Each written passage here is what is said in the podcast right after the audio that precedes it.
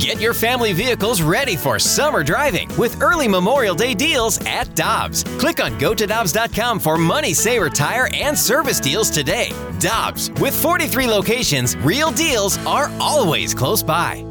Another day is here, and you're ready for it. What to wear? Check. Breakfast, lunch, and dinner? Check. Planning for what's next and how to save for it? That's where Bank of America can help. For your financial to-dos, Bank of America has experts ready to help get you closer to your goals. Get started at one of our local financial centers or 24-7 in our mobile banking app. Find a location near you at bankofamerica.com slash talk to us. What would you like the power to do? Mobile banking requires downloading the app and is only available for select devices. Message and data rates may apply. Bank of America and a member FDIC. The Florida Gators made a big hire during the offseason and bringing in Billy Napier as their new head football coach. But then they made a bigger hire in getting a new play-by-play guy, St. Louis and Sean Kelly, one of the best in the biz and a great friend who's with us now on 101 ESPN. Good morning, sir. How you doing? Randy, you can't you can't intro me like that. oh, sorry about that. But you're, you're, That's all right. Hi guys. You're great. I, it's great to have you with us. How's everything going in your inaugural campaign as the the voice of the Gators?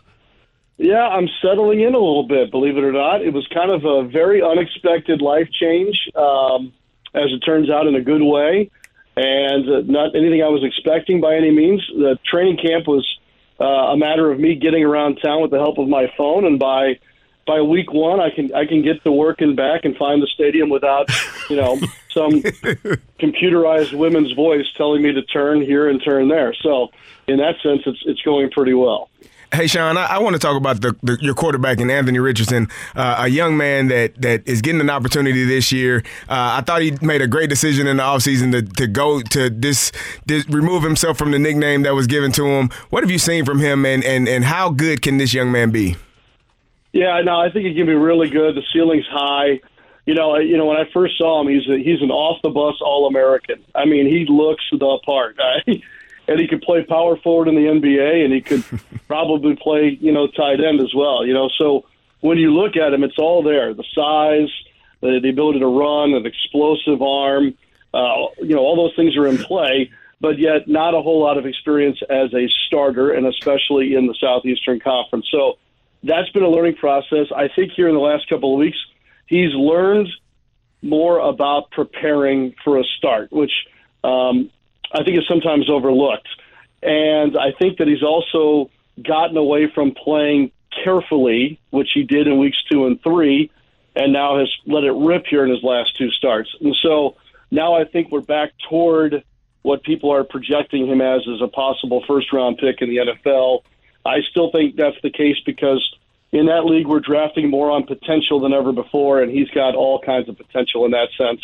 Um, you know, he's still got a lot to learn, and and he's taken some lumps too, and he's done so against ranked teams and some of the better defensive minds in college football. So this hasn't been some easy start for Anthony Richardson as a you know as a signal caller in a in a Power Five, let alone at Florida. So little by little, you see growth, and and uh, when that matches up with the God given talent, he could be very special. Billy Napier was one of the really hot names when the, the Gators got him last year. What sort of a program do you think he's going to run in terms of what sort of a style do you think when he gets it going we'll see? Will it be more like Steve Spurrier or will it be more like what Urban Meyer did? A mix of the two, probably a little more toward the Urban Meyer mold. Um, I think that if if we're looking at the the feel good side of it, it's going to be more like Spurrier in that very um, family heavy, uh, brotherhood, work and fight for one another, um, and maybe less heavy handed than say Urban was. Urban was I don't want to call Urban a taskmaster, but uh, he kind of ruled with an iron fist in a lot of ways during his time here and, and at other stops too, uh, and to his detriment, obviously, at the NFL level. But um, as far as the style of play goes, it's going to lean more toward urban and less fun and gun Spurrier type mm-hmm. stuff on the field. Does that allow uh, this Florida program to get back to the, the prominence that it once had? I mean, when you look at uh, SEC in the state of Florida, you think Florida, Miami, uh, Florida State, uh, but Florida has not been been what it has been, what it was over the few years, you know, over the last few years. Does that allow them to get back to that to that level? Well, that's I mean, obviously that's the hope and and I'm a big process guy, uh, and so I watch Billy Napier, who is like process driven to the nth degree, and so I think those things do translate into long term success. Uh, this comes down to getting players, you know, and and that's the task ahead of him now, is replenishing a roster that kind of had fallen off at the end of the Mullen era, and so he's got to get talent here. It's clear where he sees the needs of this football team, just based on you know the early recruiting reports he needs defensive linemen. He needs a, a game changer at wide receiver. Uh, so he's targeting specific things. And, you know, when you combine those two things, I think Florida gets back into the mix of being amongst the elite, which pretty much I think that you'd have to say that, you know, if you're looking in a traditional sense, Florida has always kind of been in that conversation, except for here of late. So, um, yeah, it could head that direction. How long it will take, I don't know. Um, obviously, this year, they want to be better than last because that was you know kind of rock bottom by Florida standards. I think it's a bowl team this year, uh, and then beyond that, the expectations will be much higher. Sean Kelly, the St. Louisan and voice of the Gators, with us on 101 ESPN. You've got Mizzou coming up, and man, Mizzou gave Georgia all they could handle. I would think that that's probably a wake up call. If you thought Mizzou was going to be a walkover, which is completely reasonable, you watch the Georgia game and it kind of changes your mind. Yeah, but how reasonable is it when seemingly Missouri and Florida can't figure each other out. It's 5 5 in the 10 game series since the Tigers joined the SEC. Uh, all the games seem to be funky and wild. I kind of laugh at the line right now, which I think actually moved to 11. I think it started at 10, it's at 11 right now. I kind of giggle at that because I watched Missouri play Georgia this past Saturday, and if Mizzou comes into the swamp and blitzes like Baker did and hits as hard as they did. I mean, they were flying around on defense and just punishing type hits. Uh, Florida's really got their hands full. So I think it's closer than 11. Uh, that's just me. And I think it's going to be some freak play because of the series of the way that it's gone. And then, uh, you know, is is Mevis going to, you know, try and set the three point record again in football this week? Uh, you know, on long field goals. So, uh, you know, I find it to be very unpredictable in that I find Missouri to be very unpredictable, and Florida maybe to some extent too. Hey, Sean, I want to shift gears a little bit and, and, talk about my Illini. I, I, have to give the Illini some love whenever they get a chance. Um, I, I would wonder what your thoughts are on their season thus far, and, and you know going into Wisconsin last weekend and getting a big win, and how much, how well do you think they can go? How well do you think they can do for the rest of the season? Well, I just I'll be truly honest in that when I was doing the national schedule for ESPN Radio for college football I would have probably paid a little bit more attention to what Illinois is doing. All the, although I know this, the Illini have made themselves relevant again in that I don't think you count them out. And much like Missouri has ended a couple of Florida head coaching careers, uh, seemingly, uh, you know, the Illini now have uh, mantled themselves as as the Chryst Killer in Wisconsin. So, look, th- this is an Illinois team that wasn't in that position here through long stretches, long suffering stretches of Illinois fans. But uh, you know, slow but sure, and I, maybe maybe this is the right build. Instead of the quick fix, I think now there's this kind of let's let's do this the right way and be patient about it. And perhaps I don't want to get you know out over my skis on this. Maybe this is maybe this is the way for the Illini, and I hope that continues because look, that's another brand that's been sleeping for a long time and it's good for college football when we get you know the flagships back involved in each of their conferences. Sean, a couple of years ago, I was doing an event with the then Missouri athletic director, Jim Sterk, and I was complaining, not complaining, I was just asking a question about the uh, non conference schedule because it's not strong when Mizzou plays their, their non conference schedule. And unfortunately for me, as I asked the question, Mizzou had number one Alabama and number two Georgia coming up. And he said, Aren't you happy with playing number one and two back to back? But uh, that leads me into this gauntlet that, that, Florida has. After Mizzou, LSU seems to have found themselves a little bit under Brian Kelly. They're number 25 in the country now. Then you guys have Georgia, and going to A&M is always going to be a real battle. So the, the Gators, after this Mizzou game, and like you say, including this Mizzou game, this next month for Florida is really a gauntlet. Yeah, it's a gauntlet, and I think these next two weeks, Randy, are the piv- this is the pivot point I think for Florida's season. Um, you know, it's it's interesting. We talked about Richardson's development as a quarterback. You know, he started against the top ten team against Utah. They play Kentucky, who ended up being the top 10 briefly. Tennessee's right there. You know, take away South Florida and Eastern Washington, and really, I think Florida's strength of schedule has been has been very good, and it only now, as you mentioned, gets tougher in the sense that, and this is why I say that the next two are pivotal.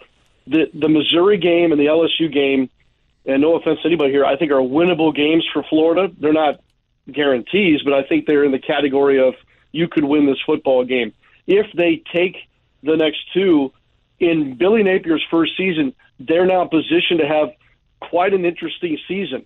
But because of the gauntlet that you referred to, if they split these next two, or you know, God forbid for the emotional well-being of Gainesville, Florida, if they drop the next two, you know, the season could spiral on them, and you lose any kind of momentum that you would get in any head coach's normal first season. So this is, I think, the pivot point. Missouri Saturday, LSU the following Saturday, which will be a night game now at uh, Ben Hill Griffin Stadium. So if if you don't do something special in these next two weeks, you're right. It's it, it's it's going to get loose because Georgia's Georgia, A and M is, and I they've made me look good here, guys, because I said they were overrated before the season.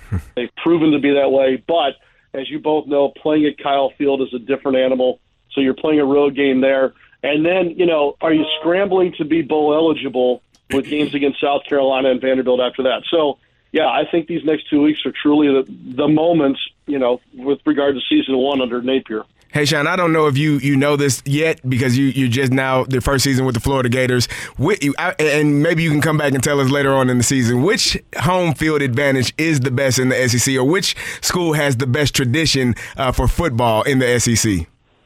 Wow. Uh, and I've been to most all of them now. Um, Neyland is on its way back in Knoxville now that Tennessee's relevant again. Saturday night in Death Valley is still, to me, one of the most special experiences in college football. Um, and Saturday night is different than Saturday afternoon. A, there's a very fine line there. Saturday night at Death Valley is is extremely difficult for an opposing team to come in and play. Um, Florida, when Florida's rolling, is is up there. Uh, and you know, Alabama's Alabama. It's less about the venue and more about the opponent in that situation. So if I'm just taking off the, the top tier, those would be the schools that would be on my mind. One last thing for Sean Kelly, longtime voice of the New Orleans Pelicans and a longtime resident of New Orleans. So I'm going to completely shift gears. I don't know if you got a chance last night, but uh, both Kerry and Matthew Rocchio were watching Zion and said that he just looked completely different. He lost a ton of weight. I'd kind of written Zion off. What do you think? Is is he going to be able to do something with his NBA career? Well, yeah, no. If he stays healthy, well, I did watch a little bit last night. You know, I'll still do ESPN radio NBA games. So I, I, I found myself last night going, I really have to start paying attention to this already. right, I found, right. I found it. I found it to be, you know, entertaining, and I, I think you know Stan Van Gundy and I talked not too long ago, and he thinks if you look at the overall offensive talent for the Pelicans right now, it's as good as anybody in the league. Uh, you know, look, I'm not trying to say that they're in the same club here as Golden State per se, but you know, right now with with BI and Zion, who again bouncy again last night, like bouncy in a good way, um, and then you know the other pieces that have emerged, that young talent that went through last year, not to mention um, C.J. McCollum, who came over last year and helped them get to a playoff run. Uh, that's a dangerous team in the West, uh, and if Zion plays like he did last night in that first half he's a problem, and uh, and and this would go back to you know what we all thought he would be coming out of Duke. So, look, it's it's about we're we're now going to find out if the patience that the Pelicans put forth and the heat that they took for their whole process with Zion, if if if that's the correct course and it pays off, then all is well in New Orleans, and and they'll be thrilled, and and he'll be a superstar. Sean Kelly, it's great to hear your voice. Congratulations on the great start with Florida. And I'm sure that as the college football season unfolds and we get to the NBA, we will talk to you again here in your hometown of St. Louis. Always great to have you with us. Thank you. Thank you, guys. And uh, you know what I'll be watching this weekend other than Florida, Missouri. Go I, Cards. I know you're going to have an eye on him, my man. Take care. See you later. That is uh, Sean Kelly. He is uh, one of the best broadcasters. He's he's a superb play-by-play broadcaster. And if you get a chance to hear him, you've heard him here on 101 ESPN, but he's great. You'll love him.